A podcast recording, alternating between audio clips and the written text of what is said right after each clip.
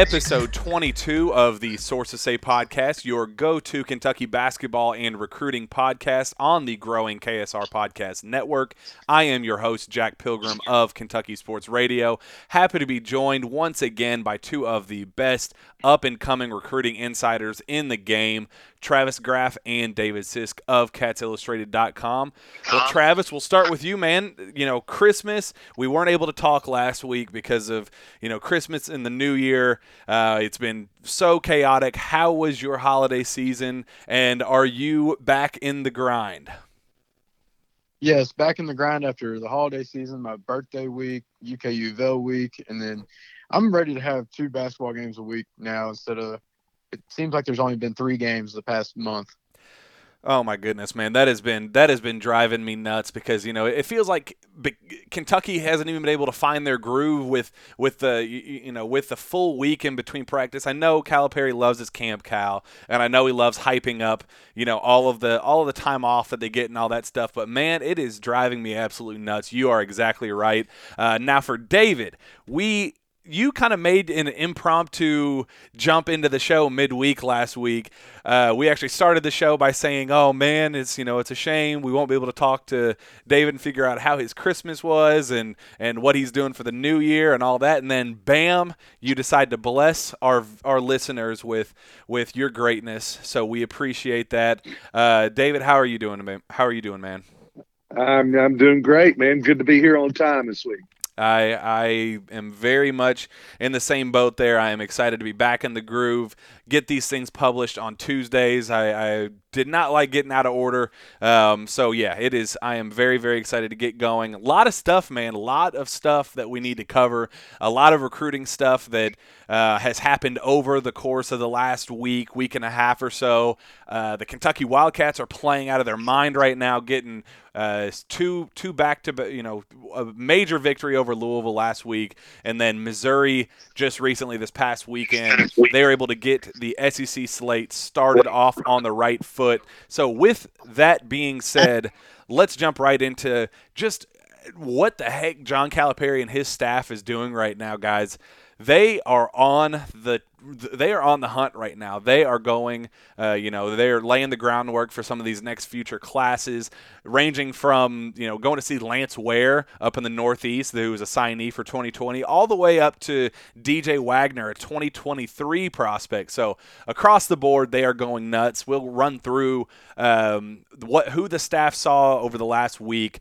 They started with uh, Lance Ware. They went up in the Northeast. They saw Lance Ware. They saw Jalen Duren. Um, and then DJ Wagner was up during that same trip. They John Calipari went up to go see Jonathan Kuminga, the class of 2021, who is ultimately we think that he's going to end up reclassifying to 2020, but he is arguably the best basketball player in all of high school basketball. No, no matter which class he ends up in or where he is right now, people think that he could very well be the best player in high school basketball. Uh, they we talked last week about the, about UK's trip to go see Kennedy Chandler, class of 2021 prospect, uh, Zion Cruz. So yeah, I mean they they went to go see by my count one, two, three, four, five, six, seven prospects, um, guys. You know, Travis. Let me just start with you. Uh, what you know what what do you think of the timing of this and the fact that that Calipari it just seems like they are you know they are dividing and conquering right now. You know what do you think of the timing of the visits, who they've been visiting, and you know just kind of the overall significance of it all, man. I think that he's really really starting to hit hit the younger kids earlier. Now I think he's trying. I think he realizes that he can't just swoop in and get kids like he used to anymore at least the top tier kids. I think he's trying to build relationships. That's what he did with Jaden Hardy. That's what he's doing uh, with uh, Jalen Duren. And then I think that DJ Wagner, if he goes to college, is the biggest Calipari lock of Calipari's whole entire life. But yeah, I think that he's trying to get in early on these younger kids, and I think that that's that's the key to his recruiting success moving forward. Yeah, I think you bring up a really good point because there was a while there that Calipari could he could really go and get just about darn near anybody he wanted about as late as he wanted. Honestly, I mean, uh, the, you know, there there are the stories of, of the various recruits where you know the, that story of Chris uh, of. Uh, um, gosh, I'm, I'm uh, of Mick Cronin, how you know he was complaining about uh, about a specific recruit, and he said I, I could come in uh, and and a, a, guy that you've had locked up for two years, I can come in in a week and get a signature from him. That's kind of a you know one of the behind the scenes quote that we've heard quotes we've heard from John Calipari with some of those you know high major guys that he he's been able to get with ease in the past that now that the one and done system has kind of become what it has and how you know recruits are not necessarily going straight for the blue blood programs they're you know going to LSU and and Washington and some of you know going to some of the lesser you know still you know high major schools but the not the blue blood programs.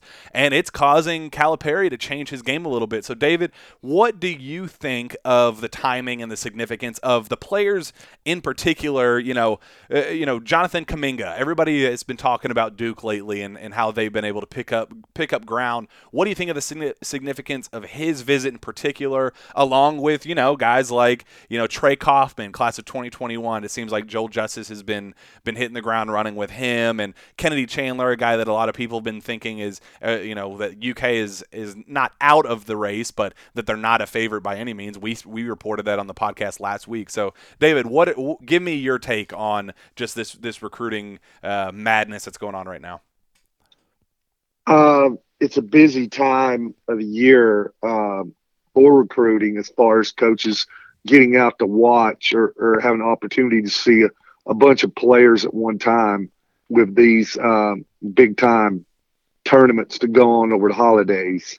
Um, he got to see almost at every one that he went to is well in the Northeast. Let me rephrase that. In the Northeast, um, you know, he got to he went to uh, New Jersey and he saw uh, DJ Wagner, Lance Ware, and Jalen Duren all in one night. And then he goes uh, to the Players Showcase, uh, another one in New Jersey, and uh, he sees Zion Cruz and Kuminga. So um, you know, it was an opportunity. And I said he, the first event, it was actually Kenny Payne. So, uh, you know, you get to see where, and they needed to see him play, but you also see two possible recruits in the future. And uh, you get to see Jonathan Kuminga. Calipari goes to that one, and he sees uh, a younger player. I did think it was interesting that, and it may have been timing, but I think it was very interesting that Calipari – you know, was the one to go see Kuminga, was an assistant. Uh, so, you know, just like you say, the timing, uh, it was qual- quality and quantity. You get to see the guys you really want to see and get to see quite a few of them. I do think it's interesting, uh, like you say, first of all, uh, on Kennedy Chandler uh, and uh, our kid in Indiana. Um, Kaufman, yep. Trey Kaufman. Um, these are guys, you know, they were scheduled to see Trey Kaufman a couple of weeks ago, and and it had a schedule conflict and couldn't make it. Um, Kennedy Chandler and, and, Trey Kaufman are two guys that they seem to be looking at over and over. Um, you know, uh, Joel Justus has been up to see him uh, Kaufman several times, and it, it's really I, I'm really curious about Chandler because this is a guy that maybe some of us have thought in the past that they had no shot for. But for a guy they have no shot for, John Calipari's spending a lot of time with him. And, you know, he's went to see him twice in Memphis. He was in Nashville last Monday uh, to see him again. So that's three times in the last few weeks that John Calipari himself has gone to see uh, Kennedy Chandler. So uh, Chandler and and Kaufman to me are the real interesting ones, and I, am curious if uh, Kaufman may not have some type of silent uh, offer. You know, they're big on that, and they mm-hmm. just want to see him a lot. And if he doesn't have a uh, an offer yet, um, I would think he might have one coming up soon because they're spending a lot of time with him for a guy that doesn't have one yet. It, I mean, it does you, really go for it, Travis.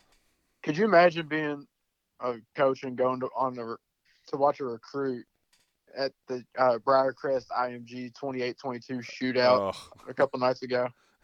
I, that is like like David said, they were turning. Uh, Briarcrest was turning their offense over and over and over again. It would have two to three minute possessions, and that is one thousand percent why high school needs a shot clock. I started to go. I don't live. I, I can be down there in just over two hours from where I live, and I started to go Saturday. We had uh, high school games Friday, so I, I started to. And to be honest with you, if Kentucky hadn't played Missouri, I probably would have gone. And uh, now I'm glad I didn't. Yeah. That, Speaking of IMG, do you see uh, Duke commit or signee Jalen Johnson is no longer with IMG mutual party? Wow. That's yeah, that's big news. Yeah. And you know, we need to give Yeah. credit. We need to give credit to Big Blue Drew on this one. They- Uh, Travis, you know, he was down at that uh, that City of Palms City event, of Palms. and he was like the first person on that. He was the only person I saw breaking that news on Twitter, and he, you know, he, he's a Kentucky guy, so breaking news on a Duke guy, uh, you know, a, a Duke recruit really wasn't, you know, in his wheelhouse. He doesn't care about Jalen Johnson and Duke, but he tweeted it out almost like, hey, in case you're curious about where a top five kid is going and why he's not playing on the field or, or playing on the court, you know, for, for IMG.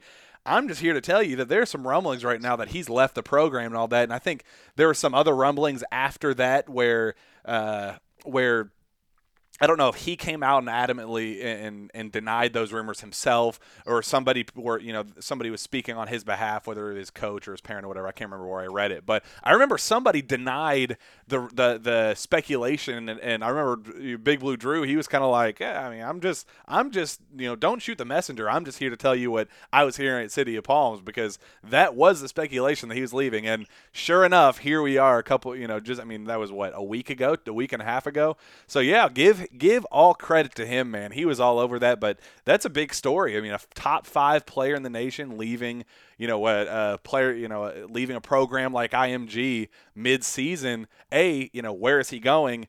B, there has been some speculation that he's going to enroll, uh, uh, you know, second semester at Duke.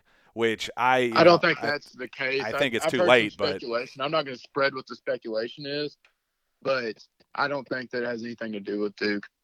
He could end up there, but I don't think.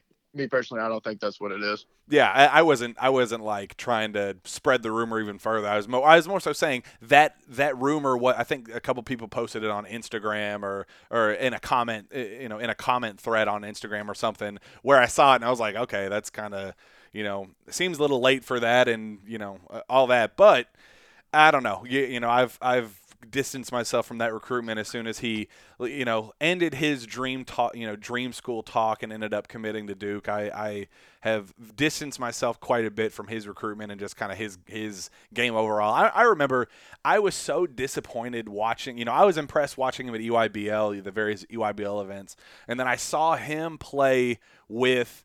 Uh, on the same team as Makur Maker and Paolo Banchero at the NBPA Top 100 camp. And I remember watching specifically for Jalen Johnson because he was still a, a major, major, major UK target. And, you know, obviously Makur Maker still still was at the time as well. Paolo was was very you know, he was seen as a heavy, heavy Washington lean. And I was watching for Jalen first and foremost, secondly Makur Maker, and third, very loosely Paolo. And Paolo outplayed Jalen Johnson by a million. I was so unimpressed after watching Jalen, and more impressed watching Paolo because man, he was he was do- as as a you know a player a year younger. He was physically dominating on both ends of the floor, where Jalen Johnson was just it, it just felt like he was asleep at the wheel. He was not. I like Jalen, but if I had a critique of him, a negative critique, and I'm sure you probably agree with this um, from what you saw, he, he he- he's one of those guys. He never looks like he's going hard. Yeah. uh, and yeah, I could see in the, and he, he- he's just not he's de- he's not an alpha Oh no, and yeah, and I, I could see him uh, maybe in situations kind of disappearing because you know I, I, he, he just never. When I watched him in the spring, he just they were really good. His team was really good, but I, I just never really saw him take over. well that was Let what- me ask y'all a question real quick. Uh, talking about guys that kind of disappointed you. Looking at Lance Ware's numbers over the past week or two, Do y'all have any concerns about him? He put up eight eight points and 14 rebounds against Jalen Duren and Roman Catholic. He um, he scored 12 points and had 11 rebounds and went over Simon Gratz and scored 13 points against Cherokee.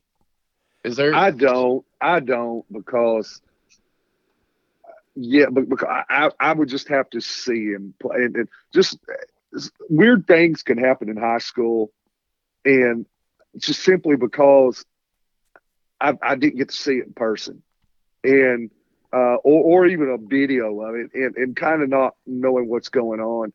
You can just watch high school games, and you'll see guys not put up numbers for whatever reason.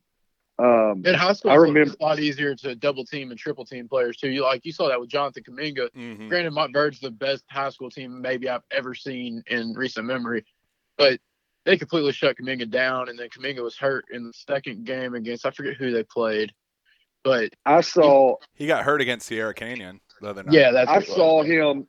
I saw him in high school. Uh, Ron Mercer when he was in Nashville. I saw him when he was at Nashville Goodpasture, and they were playing Battleground Academy, and Battleground had five guys out there looked about like me, and Ron scored four points, and I remember a guy telling me he's not any good. You know, he only scored four points on BGA, and I'm saying I watched him drop 42 on Tim Thomas. Yeah, I know what he's got. Uh, I said he would rather be anywhere in the world than in here playing this game right now. And and I think a lot of times in high school, it, you know, Simon Gratz I know is really good, and I don't know that he would situation where he got bored or anything like that. But I've seen high school players they get in these games and I, or, or you know they signed a big scholarships, whatever. They get a little bored, and I also believe, uh, uh, you know, he, he's he's trying to evolve his game um, and, and, kind of step it out on the floor, and he can still maybe making that adjustment. So, like I said, I don't know what's going on behind the scenes, and just not watching it in person.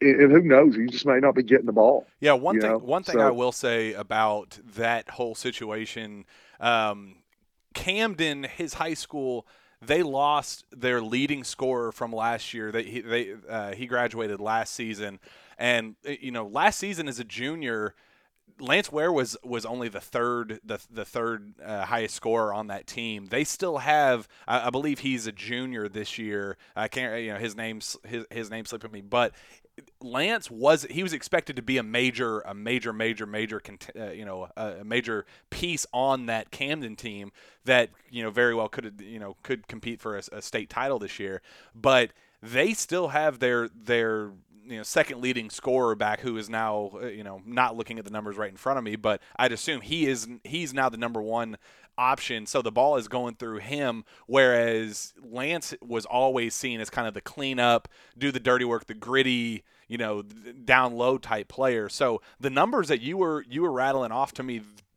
didn't necessarily surprise me because I, you know, I was more impressed with the fact that he dropped eight and fourteen more so than fourteen and eight, if that makes sense. You know, I I'm wanting Lance Ware to be a guy that comes in and grabs a ton of rebounds, scores clean up, you know, in as many cleanup opportunities as he can.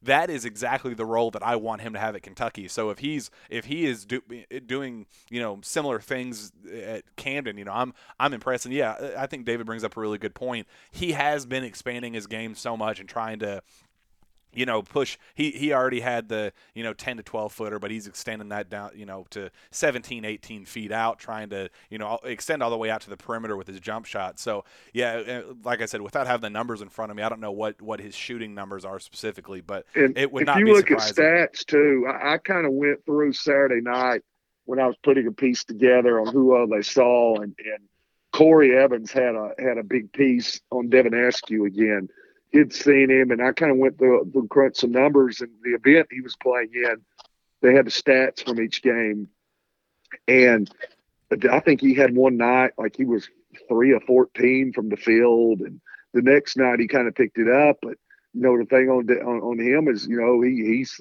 supposed to be a really good shooter, so.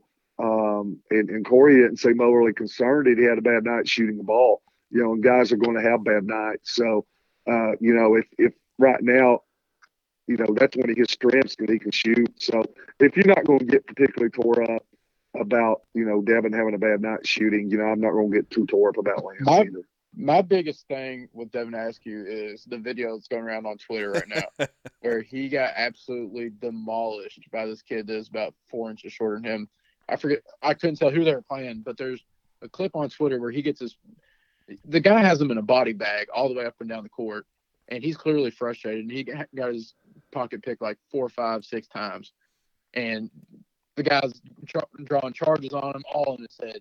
And that's something that that kind of gave me a little bit of pause, but I think shooting is going to translate, and I don't think he's going to be the sole primary ball handler next year either. I think that Terrence Clarke will be that Tyreke Evans type of point guard. Uh, I think that Brandon Boston, like we talked about on the last show, will initi- initiate the offense as well. Manuel Quickley if he returns, so it's not going to be just on Devin's shoulders. So that's going to be a good thing. All right, is is it time to start talking about Immanuel Quickley? I, I know we're at the end of the show. We're going to get into the players specifically, but this ties in.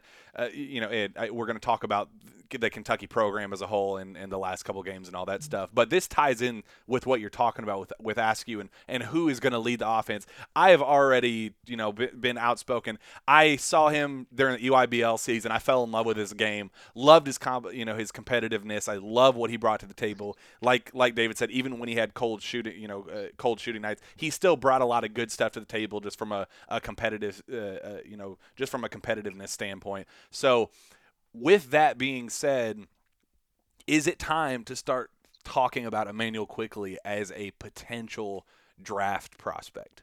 Because the more we're watching him play, the more he's finding his shot and get growing confidence from the perimeter, and you know knocking down. You know he's I think he's the number two overall uh, free throw shooter in in program history right now. Uh, you know he's shooting some something ridiculous like like 97% from the from the free throw line, something crazy.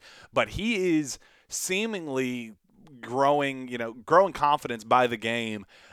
Are we starting to see the the transition from no way he comes, you know, kind of what we saw out of, of Tyler Herro last last year. The there is no chance that he is he leaves for the draft after this year. He's gonna, you might as well pencil him in next year. Is are we starting to see that transition from surefire returnee to maybe possibly draft prospect. Trav- Travis, do you think Immanuel Quickley is a draft prospect? I'll just say this: I don't. I wouldn't. I know that's not what you're saying, but I wouldn't even compare him and Tyler situation. I think that I'll say this: I think Immanuel Quickley. I think his pro stock is as high as it will ever get, just with age being on his side right now and uptick in his game from last year this year. But he's also never going to be an NBA like a consistent NBA player. I think he'll be in and out of the G League if he ever consistently makes it to the NBA for an extended period of time. But I think you got to look at, like I said, I think his draft, I think his draft status will never be higher than it is right now. And I think, regardless, like if it's in the NBA, the G League, overseas, I think he's, I think you're looking at a strong possibility of him leaving after the season. Even though I think next, I think next year it'd be interesting to see him and Askew as the point guards because I don't think either one's a pure point guard. I think they're combo guards.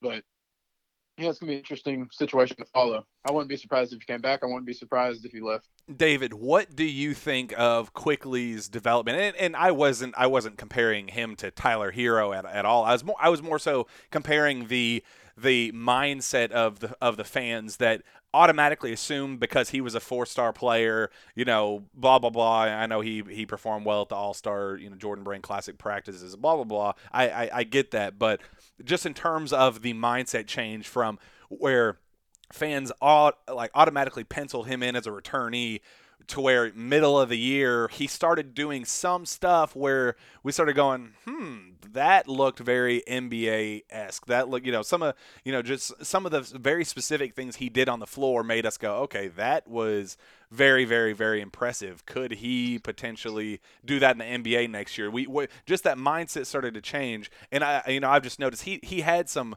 some you know huge games to start the year, but the consistency it seems, and and just confidence on the floor and, and, and how he's able to find space and, and you know and fight off you know you know strong picks you know whatever he is it seems like he's growing by the game so david do you think that we are seeing that transition and and uh, you know bouncing off Travis's point, do you see a, a pro potential with with IQ? If Ashton Hagans has an uh, uh, injury, uh, severe type injury, or an injury that's going to put him out for any significant time, uh, come back and ask me that here in about a week or two. That's fair. Um, fair. And the reason I say that, um, I'm looking at, at Erik Bossi's article from today, and I'm not going to, I know we'll probably talk about Hagans later on, so I, I'm not going to get too much into that. I know we're talking about Quickley, but um, let's take a look and see now.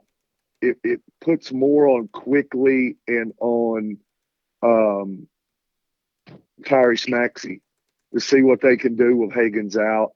I want to see before I make a would make a leak about an NBA type player, how much can can he create on his own? Because Ashton Hagans has been averaging eight point four assists in the last ten games, and how much he's been setting the table so much where, like you say, he can get shots in space. But I believe they want to see him create. Um, also, um, I think after the season is over and in the spring, it's going to be critical for all these guys. And I expect a lot of them to test the waters, just about every one of them. I mean, this is just a, a yearly thing. Calipari wants them to do that. But with his size, I mean, does he go and they say, look, you're not big enough for an NBA two. You know, you're going to have to do it more at a point, mm-hmm. and you're going to have to prove to us that you can play point guard. That's your route to go into the NBA. Well, if that happens, um, obviously his best route is to come back next year and John Calipari say, look, you know, if you want to do that, we'll put the ball. Well, you've got the opportunity to put the ball in your hands at the point guard spot. So I, I think I kind of go with with Travis right now. I mean, if you said, okay, you've got to say yes or no, I would lean toward no. But you know that could obviously change. Um, you know, he's got the the platform to do it in the SEC, but it's also there's a lot of revolving issues, like I said, including the feedback that he's going to get after the season because you know they're going to be upfront with him at the combines um, on, on, what he needs to do, but but what his role is going to be in the NBA. And like I said, if it is at the point guard spot, which I, I could really see it being, then uh, then I don't think there's any way he's ready uh, coming out this season.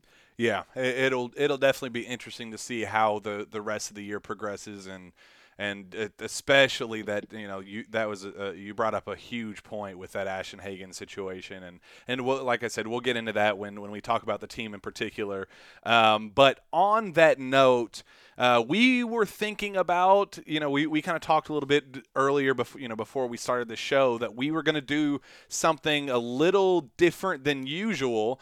Uh, I think. And I want to go on record, but before we start, saying that I, I'm never going to forgive Travis for this. I, I, he's he's gone way down my list before doing this list. so the list he is referring to.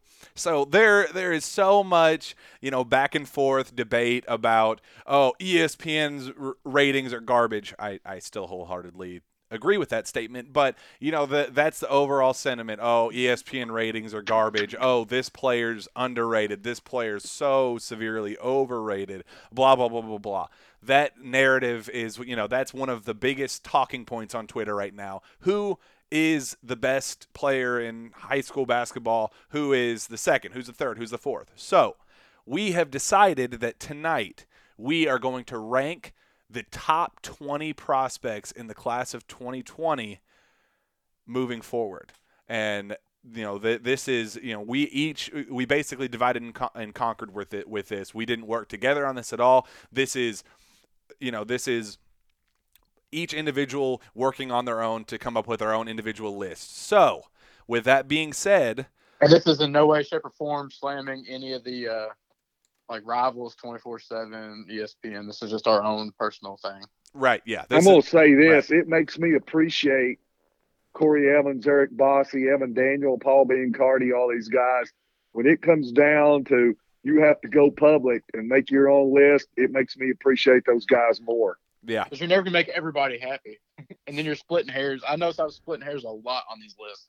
Yeah. Yeah. And something that I that I envision with these lists is I would like to get them out on Twitter and have some back and forth with the listeners of the show what they think their top 20 Yeah. So so for for those that are listening now, I we are recording this on Monday night, so so we can and publish it on Tuesday morning. So after we are done recording this, we're gonna all three of us post our individual lists on Twitter. So by the time you guys listen to this, you'll be able to kind of go back and forth with your own respective lists. So that so that that was kind of our overall idea with this. So with that being said, drafting number one with the or d- drafting first with the number one overall pick in the class of 2020, David Sisk. Oh man, I didn't know we were going to do it like this, and I got thrown off too. My daughter is in New York City, Uh huh. and uh, she's up there for three, four days, and she just texted me and said she's at a drag show. Oh, So, man, you, man, I'm I'm really God, I'm really thrown off my game right now. Um, okay, just to let you guys and everybody out there know um, that we haven't been working on it. Like I said, I I thought maybe each one of us would give her 20. Travis brought it up this afternoon that we were, you know, had sent me a text, and I know Jack, you brought it up. So I thought we would rate players our one through 20, and which is fine uh, that we're doing. I had no idea that we were going to like draft. So that just kind of tells you in no way was this preconceived. uh, so, um, and I was just really kind of rating the players. Let me say this too that I've seen. I, I'm not going to, there's some top 20 guys that I'm not seeing or really didn't pay attention to. So, um, I think with everybody, most everybody, it's a battle between Cade Cunningham and Evan Mobley for one and two. I did not get to see Evan Mobley enough, so I'm gonna go with Cade Cunningham. Travis. I went with Evan Mobley. Just his size and his versatility. I think he can be great at the college level and even greater in the NBA. I went with Cade Cunningham for just just in terms of pure dominance and and perfection of the. I, I think he, when it, when you look for a championship level point guard, Cade Cunningham is 100% the player that that I look for in terms of just overall dominance. I think he is going to be one hell of a college basketball player. Um, I also didn't like that Evan Mobley had some some uh, some competition issues this summer in terms of who he was playing, where he was playing, all that stuff. That was one thing that there, in the recruiting circles that was that was something that came up regularly. How how not that he was ducking competition, but uh, that that he wasn't competing at the same level as, as some of these other elite guys. So I'm going to give give the uh, give my credit to Cade Cunningham for the first spot. Number two, David. I would have to go with Evan Mobley. Travis. I flip flop with, with you guys, I'm assuming, um, or at least with David. I, I went with Cade Cunningham here. Okay, I went with Evan Mobley. All right, David, number three. Uh, Jalen Green. Travis. Jalen Green. Three, Terrence Clarke. I, uh, I I think in terms of college readiness, I think Terrence Clarke is going to be in his one year of college. I think Terrence Clarke is going to be uh, just an inch above what Jalen Green brings to the table. Now, let me tell you, Jalen Green has had one hell of a start to his senior year. I am. I, I it this was really really close for me. I am uh, I am a huge huge huge fan of Jalen Green. So this is not a knock on him at all. I think he I, I think the I think the top four are so close as it is that that you know it, it really you know we're we're just it- it's it's not a big enough difference to you know nothing. You make a, a great point right there, Jack. If I can jump in right quick, I've heard Evan. I mean, not Evan. Uh, uh, Corey Evans when he gets has taken some criticism on his list on, on his rankings, and I've I've heard him say publicly, "Look, one through four, one through five, um, you know, kind of stands out, and then after that, it's so." You could take about 15, 20 guys and just put them in a bag and shake them up. And he says, there's not a difference in I know, like uh, you know, a lot of Kentucky fans don't like where BJ Boston's ranked, but he says, look, the the, the difference in a guy being number seventeen and number seven is minute. Yeah, yeah, that's a that's a really really good point. See, Yeah. back to Jalen. I think Jalen is the. I I think he has an argument for number one. Honestly, I think he's going to be fantastic at the college level and fantastic at the NBA level. I think I love him in pick and roll situations. I think he's gotten much better at that this season, and I think that since he's added the outside shot and he's just not a dunker anymore, I think he's just going to be unguardable at the next level. Yeah, yeah, I, it's uh, all all good points. Number five, uh, David. Now, I don't think we did four yet, did we? Oh, No, oh, yeah, yeah, yeah, yeah, yeah. Number number four, Terrence Clarke. Travis. Clarke. All right, and I went with Jalen Green for obvious reasons. What I just said, I think he's going to have one hell of a one hell of a year wherever he is. I, am still not convinced he goes to college at this point, but wherever he is playing, he is going to have a very very successful year, and I wish him the best. I'm a big Jalen Green fan. Number five, David. Uh, this is where I'm probably going to jump off the grid a little bit. Uh, Jalen Suggs. Oh wow, Uh, very interesting. Yeah, I respect and- it. I respect it. I'm going to tell you something, man. I saw, I saw him, and and I am the guys in that grassroots sizzle program. I'm close to, and because I cover some Minnesota too, so I, I, I, I was going to watching all these kids in Minnesota play like two, three summers ago, and I really like him and his dad and and and and the program directors with Sizzle, but I I'm gonna be honest with you. eh, Early on, and like in between his sophomore and junior year, I did not like his game as much because I just felt it was like put your head down, go straight to the rim, and and draw contact. And it, his game then was kind of remind me a little bit of Josh Christopher's now. Yeah, But I'm telling you, when I saw him last summer and I watched him play uh, Team Thad, who who was in in a, in a war, and I watched him play a couple times, and man, he was shooting off the move. 25, 28 feet, just one after another. And he's got a beautiful three point shot now, and he can get to the rim. He's a football player. He's physical. He likes a challenge. He may like a challenge a little too much. Um, man, he's he committed to Gonzaga Saturday, and I think he's probably the best player that's ever ever come into that program. Well, uh, side note: Is he going to ever be at the Gonzaga program? Do you think, or is he going pro? That's a good question, you know, because um, um, you know he could go internationally, and I think it's going to depend. And you know they've not dodged that. Brian Sandifer, his his coach will sizzle. I've talked to him a lot, and he tells me he says, you know, it's just going to depend. Shoe contract. Oh, you know, he said if things go right, they could go there for one year and get five million. You Yeah, know, if they uh-huh. can do that, they're not passing up. Yeah, that's that's a good point. So I, I, Travis, I don't know if you'll get that far off the grid, but who who do you have at five?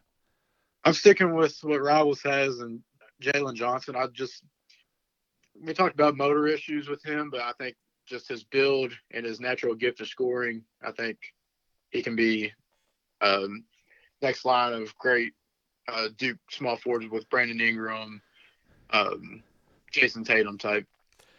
Yeah, I went with Ziaire Williams at five. I, I I think his return to you know he just he just now got back to start playing with Sierra Canyon, and it, it it's just been such a seamless transition. He jumped in. I know I know they, they suffered their first loss and and str- you know they they've struggled a little bit, but hi- him in particular, his his transition to you know getting back on the floor and playing with those guys, he has been he has been very very good. I was very very impressed with what he brought to the table. Lived up to his billing as a consensus top ten player, top eight level player. But I, I I'm going to go ahead and put him at number five overall. Uh, number six, David. Uh, because I've not seen him play, I will not have Ziaire Williams, uh, Day'Ron Sharpe, Daishen Nix. I'm trying to look at the other top 20 players, or Bryce Thompson on my list, who are all foreign rivals top 20. So, having said that, at number six, I had Jalen Johnson. Um, and there was a time it would have been higher than that. Um, like I said, just I think he's got a, a really good package, but Um, motor issues to me would, would bring it down, but I still think with his skill level at his size, you know, there's not a lot of guys like that. So I put him at number six. Uh, Travis. I've got Scotty Barnes. I love his build. I love that he can affect the game without scoring. Oh man, you it is about to get all sorts of wacky from here because because I dropped him a, a little bit. Okay, all right. Well, uh, my number six, I have Greg Brown. Um, I don't think he's going to Kentucky at this point. I think uh, Texas is a very strong lean, but I, from what I've seen uh, of this year in particular and how he's expanding his game, man. He's he he's always been just a pogo stick freak of nature athlete who is always going to be a walking highlight reel at the college level, no matter where he went. And no matter how his game progressed, he was always going to be that level of player. And then he goes on and develops a three point shot and learn, you know, he's developing guard skills and all that. Seeing his highlights now, he's dropping, you know, four point, you know, four three pointers in a game here, two here, a couple here, a couple there. Man, the, the fact that he's adding that to his bag um, as, you know, as gifted as he is, as just a, just a freak athlete, knowing what to do, you know, thriving in transition and all that stuff. I think he is going to be the real deal at the college level, and I think I think it's going to be Texas, and I think that that he's going to be a very very special player. Um, He's going to take an official visit to Kentucky this weekend. He took one uh, an official to Memphis this past weekend. We'll see, you know, where where things go from there. Um, I I am not feeling great about Kentucky's chances right now. We'll see how this visit goes, but I think that they are in third or fourth place if if I'm being honest. So that's an unbiased opinion. Assuming that he's not going to be at Kentucky, I am a very very big fan of Greg Brown. Uh, hey, I'll say this real quick. Uh, wanted to say something else on Scotty Barnes real quick. I think he has arguably top three, if not the highest floor in the class, because I think that uh, there's plenty of other players that have much higher ceilings, like Jalen Green, Terrence Clarke, guys like those. But I think that Scotty Barnes, at a minimum in in college, will get you like ten or twelve points, ten rebounds, and I think that that speaks for itself. Interesting. It's, a good take. It is. Um, let's see. We are at seven. David. Makur Maker. And he's one of those guys that um, I'll preface it here. He's one of these guys who can finish a lot higher, could be a total bust. Yep. Um, you know, he he's he's kind of switched around on AAU teams and high schools and all that. And, um, so you know, and, and then there's the concern about going pro and all that. And you know, does he have baggage? I don't know that. What some people's concern about being baggage. I, I think his AAU team that he played with was just kind of different from anybody that I've seen because there wasn't a whole lot around him, and he was like unenthused. And I think high school was kind of the same way before he transferred. So it, I thought he was in some unusual situations, but uh, and I thought, think too, he spent the whole time as a guy that's seven foot. Gosh, he's mammoth. Oh, 255, yeah. 260. Uh, can go between the legs, shoot threes. And he's like he wanted to play point guard the whole time. And uh, it was like he was trying to prove he could do that. He's got a lot of skill. And I, he just needs to get in a situation where he can just really, somebody can channel him and, and, and just put him in the right direction. I'm afraid if he doesn't get that, he's a really talented player who could kind of fall off the, the edge. So um, I, he he's got as much ability to me as anybody in this class, but you know there's a there's a huge hit or miss uh, uh, area with him. Yep, I agree. Uh, Travis, we're at seven, right? Seven. All right, I got Greg Brown for the same reasons that Jack named a minute ago. Good. That's a good pick. I like it. I like it. Uh, I went with Jalen Johnson, uh, so I think we're all kind of in on the same boat with him. I thought going into the summer that he was a, t- a consensus top three player. I was a huge, huge fan of his game, uh, but you know, after seeing him more closely and watching him, I, I have a very, very, um, I, I'm very low on his motor. I think that he disappears far too often. I think he's physically gifted, but in terms of what impact he's going to make at the college level, I still have my questions in terms of, of how he's going to be able to adjust to having an, a, a motor every every time he steps on the floor and you know uh, not disappearing in big moments and stuff like that. I, I still need to see it from there, so I I dropped him down to seven. Uh, number eight, David. BJ Boston. There you and, go. I like um, that pick. I could have him as high as number six uh, because Jalen Johnson and and Maker, there we've already talked about. There's a little bit of an asterisk that goes with them. Um, you know, BJ's had an outstanding season so far with Sierra Canyon. They played at the Target Center in Minneapolis. That was a huge event yep. over the weekend, and actually played Jalen's team. And I think seventeen thousand in there uh, Saturday night to watch it. And um, you know, uh, people that I've, I've spoken with, you know, in Minnesota that, you know, obviously were, were for uh, the Minnehaha Academy team. Um, just, you know, kind of talk about how good a player that he is. He was really impressive. And, you know, everywhere that he's gone, um, you know, there's not been any letdowns. We've talked about guys having bad games, but he's not been one of them. It just seems like game after game after game, he's just, he's doing the same thing. He's just, He's shooting. He's showing offensive tools. Can handle the ball. Can play a one through to three. Is a three level scorer. So, you know, I mean, what? I mean, a guy's got skills and and uh, he's a three level scorer. What else do you want? He's consistent. What else do you need? I I'm right there with you, uh, Travis. Number. I got BJ. I got BJ Boston at eight as well. Uh, three level scorer, secondary ball handler, underrated playmaker, and I think he's one of the most natural scores in the class. Man, I cannot believe that I have BJ Boston lower. I me a, a very very outspoken BJ Boston, you know, huge fan of his game. I have him lower than both of you guys. I'm very surprised.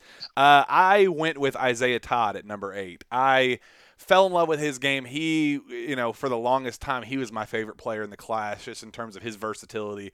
He, he eh, a lot of people, you know, he could go the Skal Skal rate or the Anthony Davis rate in terms of being a finesse face up scorer uh, at the high school level and how that would develop how how that would translate to the college game. I am all in on Isaiah Todd if he ever steps foot on on the college floor. I am thrilled that Kentucky is playing Michigan next year in, in the in the chance that he ends up signing there and, and playing there next season. Um, I am just I am so excited to watch Isaiah Todd in person. I I love his game. Um, I, I, think he is very versatile. I think he's uh, one of the best scoring bigs in the country, if not the top scoring big. Big, big, big, big fan of Isaiah Todd's game. I think that was a swing in the swing and miss on Kentucky's part. I think they should have locked him up, but that's all right. Uh, that's who I have at number eight. Number nine, David. My pick is Scotty Barnes, um, and it's interesting. He's one of these guys that that can do it without uh, having a big offensive night. I think we look at so many of these guys as scores, but um, he's the Swiss Army knife. You look up, he's got 14 points, he's got 10 rebounds, seven, eight assists, he's got all that. So uh, he does it without having a huge night offensively. Uh, and I'm to tell you, if he can pick his game up where he turns into a big time scorer, uh, look out he could go up that list because he he's a basketball player. All right, Travis, who is your pick for number nine? Jalen Suggs, uh, like David said a minute ago, he's really picked up his game, and I, there for a while there wasn't a clear number two point guard behind Cade Cunningham in this class, and he's he stepped it up. Very cool. Very good pick. Um, for my pick, my number nine, I am going BJ Boston. Um, couldn't couldn't drop way too low but behind you guys. I am, like I said, I'm a big BJ Boston fan. I think he's going to be an elite scorer. Uh, I, one thing that's really impressing me about his his start to his senior year is the fact that he is scoring almost exclusively as a mid range to to you know scoring from the mid range to perimeter. I mean, he's he's getting his dunks and his transition buckets and all that, but in terms of when he is is creating his own shot his scores are almost exclusively coming from from the mid range to the perimeter. Uh, you know, he's he's not getting easy layups or physically dominating guys. So I think that is going to translate to the college game way you know way better than a guy that that is just you know taking advantage of, of bully ball situations at the high school level against you know a, a guy like Josh Christopher. I'm not saying him in particular, but a guy that thrives more as a driver and you know initiating contact and being more physical than the guy. I, I, think B.J. Boston has more of a finesse game. He you know from he's scoring so well at the mid mid range and perimeter. It's going to translate really well to the college game. So I have him at number nine. Number ten, David. Uh, just kind of spotty from here. I'm gonna go with Josh Christopher he was one of my favorite guards in the spring. Um, you know, and I said it then. He he looked to me kind of like the John Calipari type of guard, but he did it from the point guard spot, and, and he was more of a scorer. You know, has a body that's physically ready uh, for the um, for the college game. Um, he needs to uh, add more from the outside. I just don't think, and if you if you end up doing it just from out front, just penetrating every time. Even though he's just just ultra athletic and, and a strong kid, you know, you're you're not going to play up to your promise. Uh, but he does need to add that outside shot. If, if he does, then, then, I'm very comfortable where I've got him. If he isn't, you know, he's going to drop a little bit. Travis, number ten. Yeah, like David said, we're splitting hairs with these from here on out, so I'm gonna keep them real short and sweet. But I've got uh, Makur Maker at ten. I think he's got unicorn uh, poss- possibilities, but a lot of question marks about his game as well. I went with Josh Christopher at 10 for the same reasons that, that David said. Big fan of Josh Christopher's game. Would have loved him at Kentucky. Uh, I think that there are some some shooting flaws in his game. Uh, I do think that he is physically imposing, you know, at the high school level. We'll see how that translates to the college level. I think it will translate well, uh, but you know, I, I, do need to see a little bit more out of him on the perimeter uh, before I move him up my list. Number eleven, David. Jaden Springer, and as much as it hurts me to say it, I've got two guys that are going to the University of Tennessee in my top 13. Oh my goodness! Wow. All right. Yeah. All right, Travis. Yeah, I, I won't sleep well tonight. Travis, eleven. I got Josh Christopher for the same reasons you all you all said. Big guard. Only question mark is shooting, but I think if you put other good players around him, I think he'll be phenomenal at the college level. I'd like to see him in Michigan. Yeah, yeah. I, I oh, that would be my two eh, my my two favorite non Kentucky recruits, former Kentucky recruits playing at the one at one school. I it would be all over that. I'd be a very big fan of that. So yeah, I, I am right there with you. That's an awesome pick. I went with Jalen Suggs for what, what, what you guys said before. I have been really really impressed with how he started this year and kind of just who he is as a player and how his game has developed. I, I think he's going to be really really good if he goes to Gonzaga. I, I am I think the jury's still out on that. We will see. Money talks, uh, and I, I think money will will talk at the very end of the day. I think he'll end up overseas. Uh, number twelve, David. Greg Brown, and I know I've got him a little bit lower. Uh, I, I've not got to see him as much lately as maybe you guys have on watching videos. You're talking about him expanding his game. I think he needs to do that. He it was a little weird. He he just seemed like you know, he's listed six eight. You could swear he was 6'10, 6'11. You watched him on EYBL because he was so long and he played like an old school four. You know, he just protected the rim, he rebounded, he was long. I think he's versatile. He can switch out on, on smaller guys, but you know, and, and then you look up and you say six eight, and you say there's no way. So obviously, at that size, he needs to project his game. Yeah, out on the floor just a little bit. Uh, Travis. I got Isaiah Todd at 12. I dropped him a little bit compared to you guys. I think that he's been floating out on the perimeter too much for me. But if if it was based on the games I've watched him play this year, I'd have him lower. But I think he's got so much upside and versatility that you got to keep him in the top 12, 15 range. Interesting, very interesting. Uh, I went uh, with Scotty Barnes at 12. I think that he is very, very good at a lot of things, not great at anything, uh, and I think that projects well for a a pretty pretty solid to very good college basketball player. I don't know how great he can be. Uh, I know. I, I, mean, I know that they're going to give at Florida State. They're going to let him. You know, they're going to give him the keys to the offense and let him do what he wants to do, and that might allow him to move up higher on the list. What kind of like what you guys said. Uh, I, I think that's going to be huge for him and his development to, to just you know, let him do, let him be Scotty Barnes at the next level. I think that's going to be huge for him. So, uh, I, I do think he's a you know I think he's a top in that range for a reason. He's very very good at, at, at, a lot of things. I just I just have questions about what he is great at at this point. Uh, number thirteen, David. Keon Johnson. Um, you know he was really underrated starting out. Didn't play on the shoe circuit. Um, doesn't attend a, a, school. He goes to the Webb School in Bell Buckle, Tennessee, and and I, I know everybody will be googling Bell Buckle uh, when they hear this one.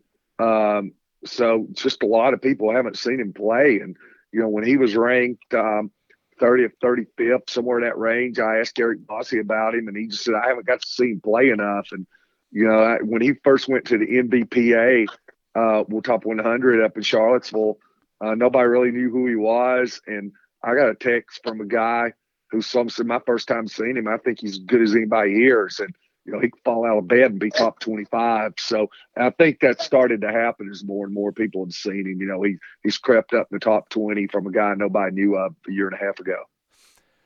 Yeah, yeah. Um, Travis. Yeah, Day'Ron Sharpe, the future Tar Heel. I, think that he's got a lot of upside down low. I, I like how he plays with his back to the basket.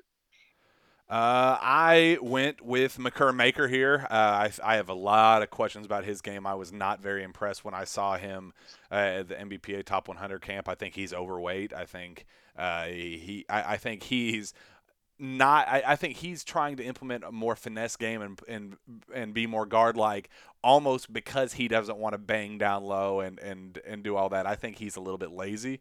Uh, I think the potential is there. I mean, for obvious reasons, he does have a lot of good good guard guard skills and all that. But I am not as high on Makur Maker as most people are, uh, and that's okay. I'm you know I am one person's opinion, but let that. Those are all good points. Yeah. Uh, all right, number fourteen, David.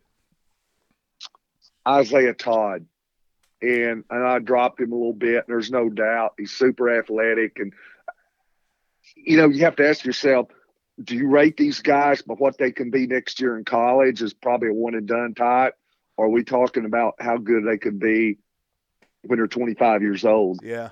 And he's one of these guys I see more when they're 25 years old if, if he's if he's playing that age because uh, I, I, think he and uh, and you know some of the other guys um, have really tried bigger guys in that six eight six nine range six ten range have have tried so hard to move their game outside and they never play up to that potential in college because their skill level hasn't developed yet to their athleticism. And I think he's one of those kids that I I, I think he'd probably be a better pro than a college player actually. Uh, Travis. Number 14, I got Jaden Springer. I think that he's a great three level scorer, can play point guard in the pinch, and is the epitome of a combo guard. I went with Daishen Nix at 14. I, uh, I I have loved his start to his his senior year. I think he he is uh, the best passing guard in the nation. He's scoring way way better than I gave him credit for. In fact, the only reason why Kentucky didn't offer is because they they question his scoring ability and, and whether or not he could shoot the ball. And to start the year, he has continued to be the you know the best passing guard in the nation and has has matched that scoring and shooting to to you know to be, become a a very good college basketball player. I think he's going to be very, very impressive at UCLA. And depending on who joins him, you know, I think I think uh, we'll we'll see what Josh Christopher does. But I know that they have been talking about playing together, and I think that'd be a fun duo. I uh, I'm a big fan of Daishen Nix's game. Uh, number fifteen, David. Um, yes, Sharife Cooper. Um, a, you know player at one time that I was I was really really high on, um, and and uh, still I, I, still am to a degree. Um, you know, small, going to Auburn, uh, going to be a, a really good point guard for them. Travis. I've got Sharife Cooper at 15 as well. Um, one of my favorite high school players. I don't know how it's going to translate to the collegiate level. I don't think he'll ever be a pro, or at least they can uh, have a long pro career. But I, I love watching him in high school, and yeah, I think I think he'll take over the Jared Harper spot at Auburn. I went with Day'Ron Sharpe at 15. I think he's going to be very, very impressive in the front court uh, at North Carolina next season. Um, I'm, you know, I'm, I'm a big fan of his game. I think he's a little bit underrated in, in some of the other recruiting services. I think North Carolina got a got a good one there. 15 or uh, 16, David. Um, Isaiah Todd. I th- wait, but I'm I'm sorry, I'm sorry. wow, um, you had um, he's so good. He's he's back, in there twice in the yeah, top 20. Yeah, got him twice. Man, um, that's a um, hell of a player. Gosh, come back to me. Why have I got Isaiah down twice? Come back to me on that one. I'm sorry. All right. Oh, Isaiah Jackson. God, what am I thinking? God, that'll that that'll raise the ire of Kentucky fans. you know, got a Kentucky prospect there. Um, just uh, you know, a freakish athlete um, and and shot blocker, rebounder. He's got to add scoring, and it, it's it's going to be at Kentucky before he does that. I really don't think he's going to. He needs that coaching that's there, and like I said, we're also we're asking ourselves, are we looking at guys on down the road or guys next year? And he's one of these guys, you know, about two three years from now, um, who who who could really just just blow up. Yep. Uh, Travis. I've got Bryce Thompson headed to Kansas. I love his scoring ability from all three levels, and I think he's going to fill it up uh, for the Jayhawks next season. I had Jaden Springer for the reasons you guys said before. I, th- I think, uh, unfortunately, he's going to be a good one in Orange. Uh, David, 17. Jaemyn Brakefield. Oh my yeah, goodness! Wow, that's a guy I kind of waited on um, for Kentucky maybe to offer, but I'm gonna tell you this, man. Every time I watched his AAU team play last year, he outplayed Jalen Johnson, and they had five or six, you know, um, high major guys, Big Ten SEC type players on that team and he was the best player on the court for that team, uh, Team Phenom. He was the best player every time I saw him. He was the best player on that team. Wow, that that is a shock. I I am gonna be the first to tell you I did not have Jaemyn Brakefield in my top twenty. Uh, Travis, I went with Caleb Love at seventeen. I think he's gonna really thrive in Roy Williams' system as a scoring lead guard for them, and I love his size and athleticism. Um, I this this is where I went. Uh, Sharife Cooper here. Um, I've been pretty outspoken on this podcast that I have my have my doubts on him as a at, at the next level. But if there's one if there's one coach that is going to un, unlock his potential uh, in that system and play him like a Jared Harper and, and some of his fast, quick, you know, those those type guards. Uh, it's it's Bruce Pearl. I think that that's a perfect fit for him. There's nowhere else he could have gone at the next level uh, for if he wants if he wants to become the player that he is at the college at the high school level. Uh, if he wants to be that same player at the college level, there was no other school he could have gone to other than uh, you know other than Auburn under under Bruce Pearl. I think that's a per, I think that's a match made in heaven. I have my I have my doubts about how he's going to be able to finish against elite SEC bigs. Uh, he he struggles against size and length down low. At, right now, it's only going to get worse for him. Uh, but if they're like I said, I, I think that that is a good match for him, and it's gonna it's gonna that's why I have him where you know as low as I am on him. I think that's where I have him. You know why I still have him in the top 20 because I think it's a great fit for him at Auburn. Uh, number 18, uh, David. A bunch of these guys, I'm going to just admit it. A bunch of these guys that are ranked in the 20s, I have not seen play, or Kentucky wasn't recruiting them, and I didn't pay attention when I did see them. Uh, so Lance Ware, uh, at 18. This is not a homer deal. Yeah, I think I Um, think this is know, a homer Rivals deal. has got him number 33, and like I said, there's there's quite a few guys in the 20s I didn't get to watch him play, so that is an honest assessment.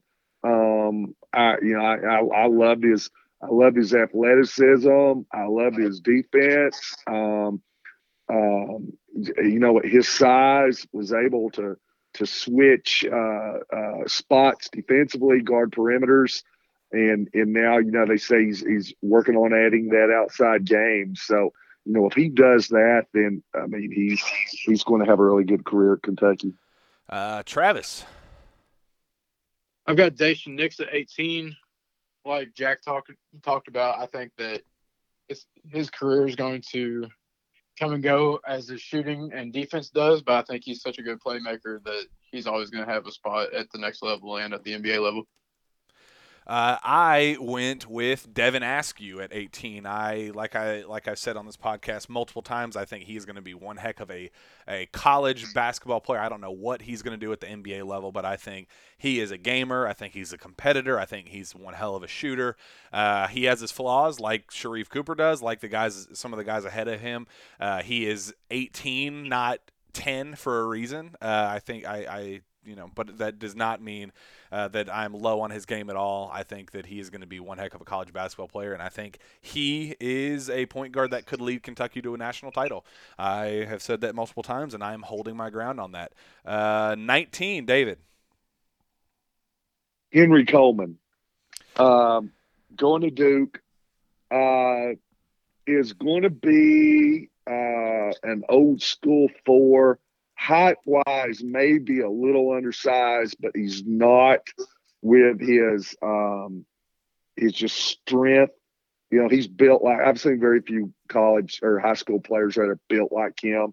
Six seven, two forty, back to the bucket. Looks like he's camped out in the weight room. Um, and was the best back to the basket player that I saw last summer. Uh, just dominated at Adidas, uh, the Gauntlet National Gauntlet event. Just nobody could. I mean, nobody wanted a piece of him inside. He just bullied people. Um, he'll be. He's not going to be a pro. He's one of those guys. He's old school, rugged four, but you know he what he does. The thing that he does well, he does better than anybody in the country. Interesting. That that's very interesting. Um, let's see, Travis. I've got Keon Johnson, guard going to Tennessee. So I've got two Tennessee players in my top 20. I think he's a strong athletic guard that can score from mid range and uh, really, really capable of driving to the basket. And I think that Rick Barnes is g- going to be a force to reckon with in the SEC once he gets these five stars in his program. Man, Kentucky fans are not going to like hearing you guys, uh, you know, fawning over two two uh, future volunteers. Hey, they could u- they could use another quality SEC win this year. They're not going to complain about it next year. That's that's. Hey, I live living in Tennessee. I hope I'm in a coma. If I, if I have to go through another year like I went through last year, I'll I'll I'll, I'll gladly take about a six month comatose state. I went with Bryce Thompson at 19. Uh, I think it's a great fit there at Kansas. Um, and I'm very glad that he did not end up at Oklahoma State to play next to uh, Cade Cunningham. That makes me very happy because, you know, for obvious reasons. Anyway, uh, let's finish it out. Number 20, David. Mady Sissoko um, from Utah, uh, going to Michigan State. One of the most dynamic shot blockers I've ever seen in my life. And he was another one that Calipari and Kenny Payne were sitting there courtside watching him at Under Armour last July. And he was, he put on a show. I mean, they were volleyball spikes. Yeah. And I really thought they would offer, but was really raw offensively. But he's one of those kind of guys, you know, Tom Izzo gets a post player like that, man, he's going to just turn him loose. Yeah, interesting. Uh, Travis, finish this out. I've got Nimari Burnett headed to Texas Tech. I think he's going to absolutely fill it up down there. I love watching him and Jalen Green play. They're the most dynamic high school backcourt in the country. Very interesting. Uh, for 20, I went with Kai Sotto. No, I'm just kidding. Uh, I went with Walker Kessler at, at 20. Uh, I think I think he's going to be a, a, very good player. Uh, the only person slower than Kai Sotto in the top 25. yeah, uh, yeah. Walker Kessler. I, I think he's going to be a very, very good college basketball player. I don't think he has a pro ceiling, but that's all right. He's going to do the job at the next level. Uh, and with that, that is our top 20. And uh, by the time you guys hear this tomorrow, I hope that uh, you guys are celebrating me and my top 20 and how it is obviously better than the other two, uh, especially with David and his just absolute craziness at the bottom of that top hey, 20. let's put a poll up. Oh, I, uh, I plan on it. I, I completely plan yeah, on can, it. We can definitely do that. Yeah, because David, man, you you went out there with some of those picks. At least, at least Travis and well, I. I told you, I, I was not, and I said this. I, I was just, I understand. You say, well, is that the best twenty players in America? No, but it was the best twenty players that I saw. Yeah, and I, I was, I'm just, I'm just joking. Oh, you, I know. but- I'm, I'm telling you, there's no doubt. If anybody uh, says, "Hey, man, your top 20 is garbage," I'm gonna be, well, yeah, yeah. I understand. All right. Well, we are uh, we are a little bit over, so we were going to go pretty in depth about the basketball team, but uh, very quickly, let's just run through. Okay, David, we'll start with you. What worked last week against against Louisville? How did that translate to uh, Missouri? And then what's going to happen? T- uh, I guess by the time you guys listen to this, it'll be tonight uh, when the Cats head to Athens to take on the Georgia Bulldogs. I felt like, uh, you know, just going back into overtime, you know, it was a tie game, and Nick Richards, um, like I said, I think if, if Nick Richards, um, if you go, if he has indeed turned the corner, I think you go back into overtime. He had six points um, in regulation and ended up scoring seven in overtime. Ended up with thirteen. I think the last, I'd say, like in his playing time, like the last maybe uh, like 30 minutes. He's had 28 points and 15 rebounds. And, you know, Calipari even uh, drew up three straight plays for him. I thought that was big. Um, and and uh, Tyrese Maxey and Ashton Hagans, their ability to get to the rim, uh, that and, and, and you know Quickley can shoot shooting. He didn't shoot it necessarily in that overtime, but obviously against Missouri, you know, he could knock down some three pointers. So I think that's their strengths. If, if Nick Richards can play like that, um, it makes this team eminently better. Um, I would have to say too, um, Louisville didn't they didn't help themselves uh, um, on the foul line, and Kentucky made shots, and uh, I think Louisville missed two front ends, and then I think they had another one where they missed both. I'm not mistaken, but you know they they were woeful. And in a game like that, uh, you know, you could almost feel it if you're a Louisville fan, which I wasn't. But you you kind of knew it when they're missing foul shots, and then they have a guard goes down with an injury in overtime that you know it's just not going to work out for them to win. Uh, Travis, um, you know, follow follow up on that. What what do you think uh, worked really well against Louisville and Missouri, and then uh, give me your uh, very loose prediction slash what you hope to see against Georgia uh, on Tuesday. On Tuesday. For the Louisville game, uh, I think that's when Nick Richards uh, mentally turned the corner. I think that and one in overtime was the hopefully the turning point of his career. If not, I, it was definitely the biggest moment of his career up up until now. Um, when he's engaged, he's one of the top big men in the country. There's no denying that. It's keep, keeping him engaged and keeping that head up whenever something goes wrong. But he's been absolutely he's been an absolute monster on both ends of the court. I think that right now UK has developed a solid four, uh, solid core of four players, that being Hagans, Quickley, Maxey, and Richards, and they just need somebody to step up and be that fifth guy.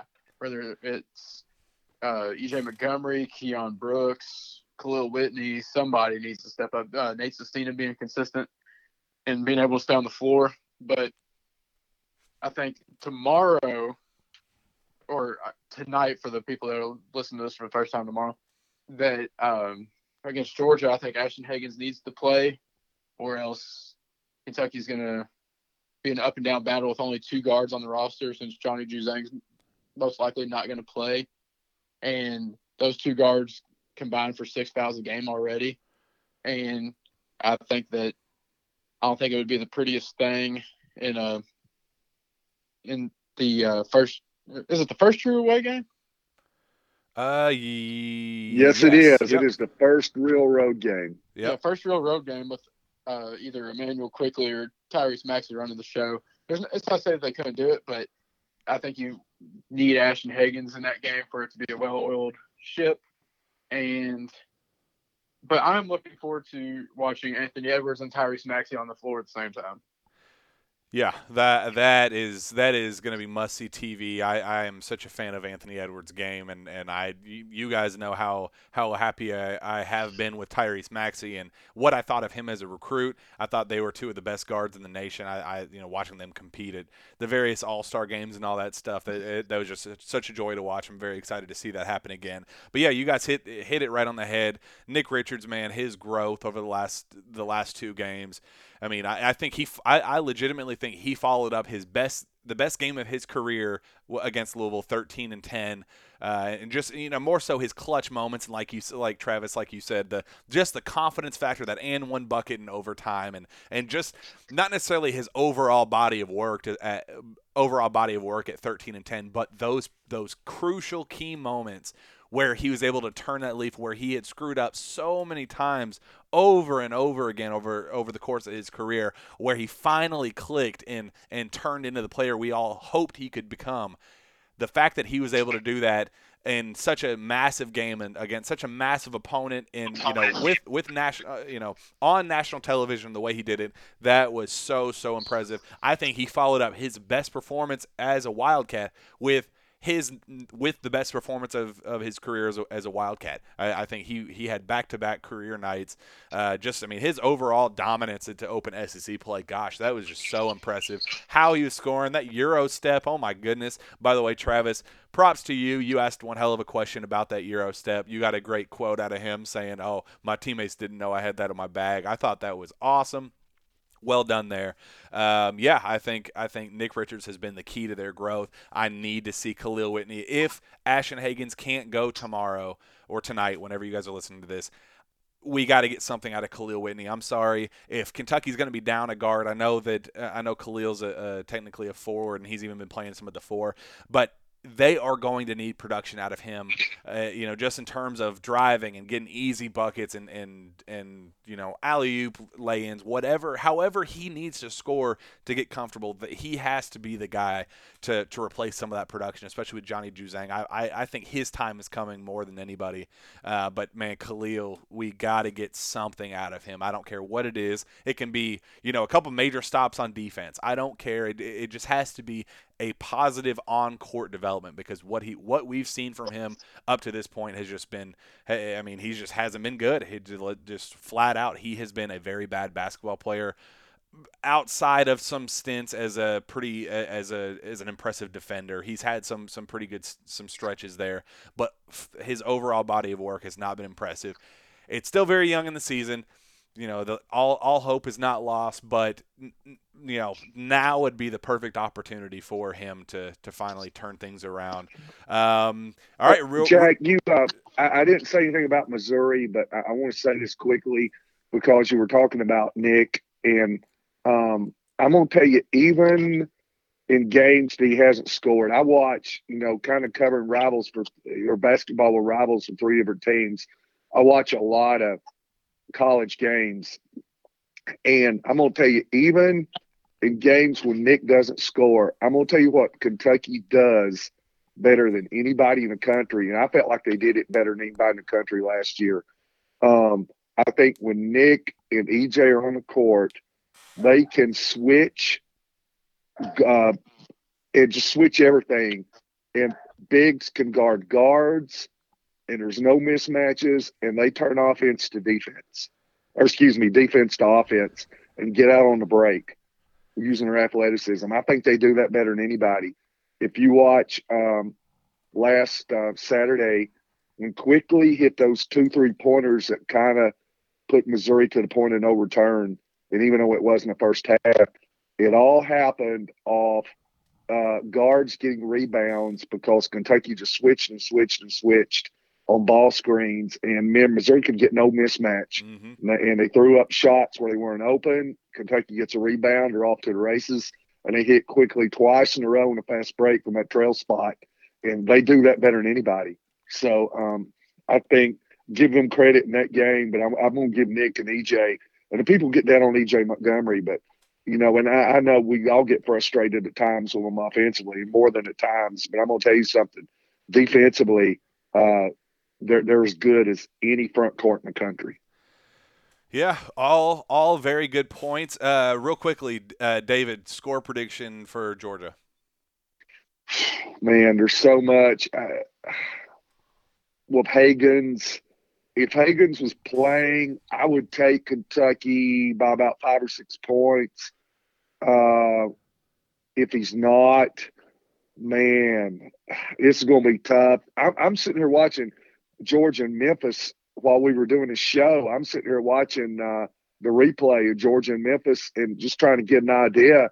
And I'll be honest with you, I, I was not impressed with that Memphis team. I think they take poor shots but they play so differently than Kentucky does. They just spread it out, jack something. Yeah. Whereas Kentucky's going to look for good shots. Um, I like Kentucky's style of play much more.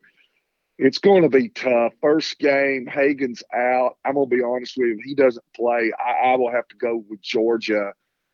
They're going to hold the score down to give themselves a shot. And the thing is, when Hagans out, can they score enough? I think it's low to mid 60s. I think with Hagans, I would take them 69, 62. Without Hagans, um, I, you know, 64, 62, 65, 63, Georgia, somewhere in that range. Interesting. Travis. I'm going to keep mine short and sweet. Uh, UK wins by 10 with Hagans, like 72, 62 type of deal. And they win by two without Hagans, like 64 62. I'm right there with you. I think it'll be uh, not an easy win with Hagans, but I, I, think they could win fairly comfortably. I, I, I would go, uh, give me 74 60, 64 uh, with Hagans if he's able to play. If not, I do think Kentucky still finds a way to win. I think uh, Immanuel Quickley has a big game. I'm going to say without Hagans, we'll say Kentucky 71, Georgia 68 final. Uh, and with that, we will call it a wrap on this episode. Hey, can I, can I speak on something real quick? Yes. Uh, a lot of people are uh, wondering about it. 2022 four guard, uh, four star guard Bruce Thornton. Good call. Good call. Good call. Kentucky for the Missouri game, and I spoke with him afterwards. He's averaging 20 points, six assists, and five rebounds so far this season. And I texted, uh, I texted Jack some of his quotes earlier, and he's like, "Oh my God, sign him up. That's the type of guard that I want in Cal's system." He said, um, first of all, he said the Kentucky visit went really well. I just went to the game. Well, first off, listen to some of these quotes that he has. He's like super well spoken kid and some of the best quotes I've gotten out of uh, kids post visit. Uh, I just went to the game and toured the practice facilities and the amenities. I visited with the players and coaches, and I listened more than I spoke. It's all new, so I just want to enjoy the process and take in as much knowledge as possible. And he said the, the atmosphere was indescribable. I didn't know what to expect going in, but the fans were definitely supportive and engaging. The overall experience gave me a sense of reality, and I'm honored and blessed. The visit brought me clarity and a better understanding of having control of my own destiny. And he said, he, th- I talked to him a couple nights ago, and he said he didn't have any visits planned, but he is visiting Auburn.